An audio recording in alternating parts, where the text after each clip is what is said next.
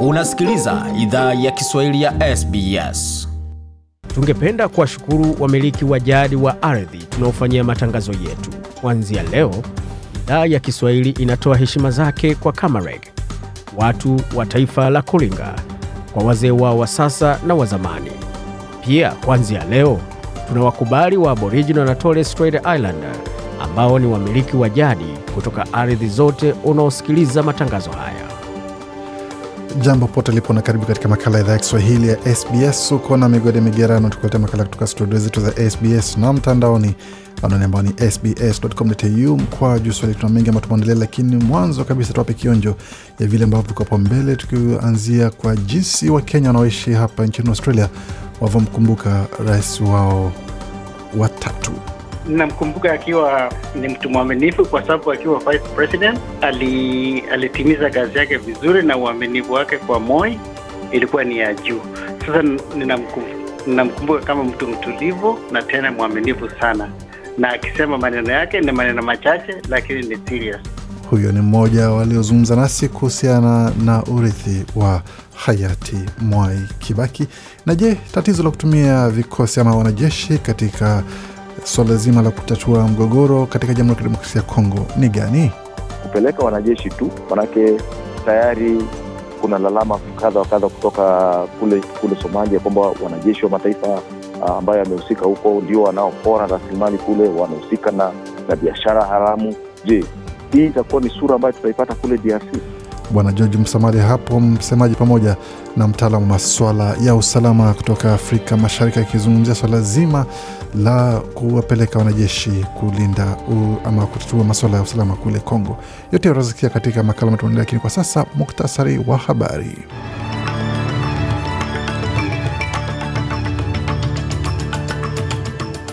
Chama cha Leba chazindua rasmi kampeni yake ya uchaguzi mkuu katika mji wa Perth, magharibi Australia, kikitoa ahadi moja baada ya nyingine kuhusu jinsi kitakavyoboresha maisha pamoja na kutatua baadhi ya changamoto zinazoikabili Australia. Wakati huo katika mji ama kitongoji cha Kuyong kule Victoria, ambaye ni mweka hazina wa taifa aweka wazi nia yake na azma yake ya kuweza kutetea wadhifa wake wa kusalia hapo, akionya kwamba kura kura kwa wagombea huru ni machafuko ama ni kualika machafuko pamoja na vurugu ndani ya bunge na kusababisha uwezekano wa kutokuwa na wingi ama serikali ya wingi bungeni, hali ambayo itakuwa si nzuri na shwari kwa swala zima la uongozi.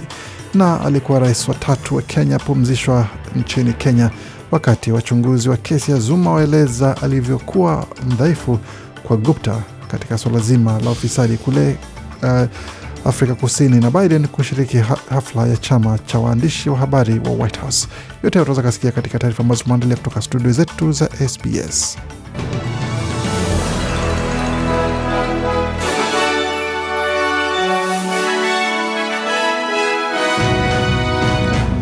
Waendelea kusikia idhaa Kiswahili ya SBS ukiwa na migode migirano, na hii hapa ni taarifa kamili ya habari. Chama cha Leba kimezindua kampeni yake ya uchaguzi rasmi katika jimbo la magharibi Australia, ambako kiongozi wa upinzani Anthony Albanese ametoa ahadi kadhaa za uchaguzi. Bwana Albanese amesema chama cha Leba kitatoa huduma ya malezi ya watoto kwa bei nafuu zaidi, Medicare iliyo imara zaidi, pamoja na kurekebisha janga la huduma ya wazee. Ila aliahidi pia kuziba pengo la malipo kati ya jinsia, kuunga mkono uzalishaji wa bidhaa nchini Australia pamoja na kuwekeza katika nishati mbadala kama magari ya umeme. Bwana Albanizi alisema pia kuwa kura kwa serikali ya chama cha Leba ni kura kwa siku bora za usoni.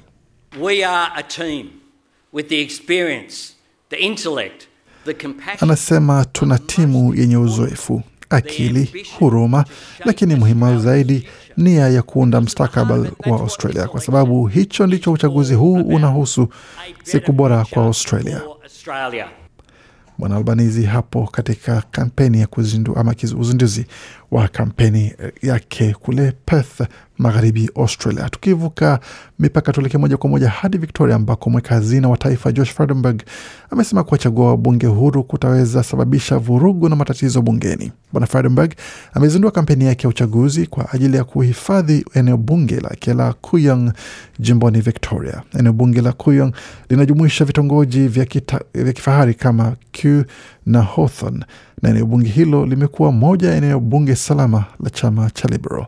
Mgombea huru Monique Ryan anawania uchaguzi katika eneo hilo na amelenga sera ya mabadiliko ya tabia nchi na uadilifu katika siasa, ila bwana Frydenberg amesema kwamba kuwapigia kura wa bunge huru itakuwa ni makosa makubwa. Na Now, if you think that Australia can take the big decisions on the economy with Anasema kama unadhani Australia inaweza fanya maamuzi makubwa kwa uchumi kupitia serikali siyo ya wengi, unakosea, kwa sababu bunge isiyo ya wengi italeta vurugu na sintofahamu, Nitafanya maamuzi makubwa kama JobKeeper. kama yanastahili chukuliwa katika siku za usoni kuwa magumu zaidi, alisisitiza Bwana Frydenberg katika hotuba yake ya kuweza kuzindua uchaguzi na kutetea wadhifa wake wa kuwa mbunge wa eneo la Kuyong. Mengi zaidi kuhusu uzinduzi wa chama cha Liberal tutaweza kuletea katika makala yajayo. Tukiendelea na taarifa zingine ambazo tumeandalia, zaidi ya mtu mmoja kati ya watu watano nchini Australia anaishi katika hali ambapo shinikizo ya damu ya juu haidhibitiki na wengi wakiwa katika hali ambapo hawatambui ama hawajui tatizo hilo ambalo wanalo, ila matatizo kama hayo yanaweza yakasababisha kifo pamoja na kuweza kuwa na madhara mengine zaidi pia kwa watu binafsi na pia kwa jamii yao na taifa kwa ujumla. Kuna mengi ambayo tutaweza kazungumziwa pamoja na yanafanyiwa kazi kuweza kuisha kwamba watu wafanye vipimo pamoja na tuweze kushiriki katika masuala ya afya mara kwa mara kwa kutembelea taarifa ama tovuti ya Stroke Foundation ambayo ina maelezo zaidi kuhusu suala hili na mengi, men, mengine mengi zaidi.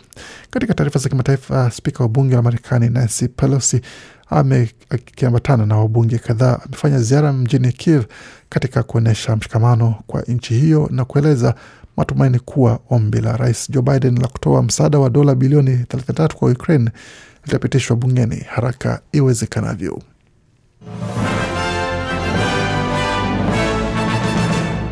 Wachunguzi wa tuhuma za rushwa zinazomkabili rais wa zamani wa Afrika Kusini Jacob Zuma amesema kwamba kiongozi huyo wa zamani angefanya chote ambacho familia ya Gupta, mzaliwa wa India, walitaka afanye kuanzia mwanzoni mwa mhula wake wa kwanza. Tume inayofanya uchunguzi dhidi ya tuhuma zilizoenea wakati wa utawala wa miaka nne ya Zuma huko Afrika Kusini inayojulikana kama state capture, wamesema rais huyo wa zamani aliweka maslahi ya washirika wake mafisadi mbele ya kabla ya nchi yake. Zaidi ya hapo, amesema kwamba Gupta alimtambua Zuma kama mtu mwenye tabia inayoweza kutumika kinyume na Waafrika Kusini kwa ajili ya maslahi yao ya kibiashara. Nchini Kenya, mwili wa aliyekuwa rais wa tatu wa Kenya Mwai Kibaki aliaga dunia Ijumaa wiki iliyopita. Jumamosi ulizikwa nyumbani kwake katika mji ama kijiji cha Odhaya jimbo la Nyeri, kaskazini mwa mji mkuu wa Kenya, Nairobi. Marehemu Kibaki alipewa heshima za kijeshi huku akipigiwa mizinga 19 kama njia ya kumwenzi amri jeshi mkuu wa zamani. Kabla ya majishi hayo, ibada ya mwisho iliyohudhuriwa na maelfu ya watu akiwemo rais wa sasa Uhuru Kenyatta na viongozi wengine wa kisiasa ilifanyika mjini Odhaya ikiongozwa na askofu wa kanisa Katoliki katika jimbo la Nyeri, Anthony Muheria. Taarifa hizo zaidi kuhusiana na yale unaweza ukasikiza baada ya taarifa hizo za habari, ambapo baadhi ya Wakenya wamezungumzia kile ambacho waliona kupitia uongozi wa Bwana Kibaki pamoja na walivyomwenzi bwana huyo.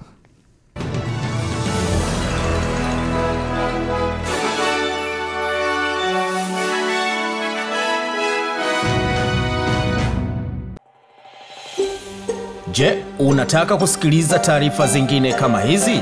Sikiliza zilizorekodiwa kwenye Apple, Google, Spotify au popote pale unapozipata.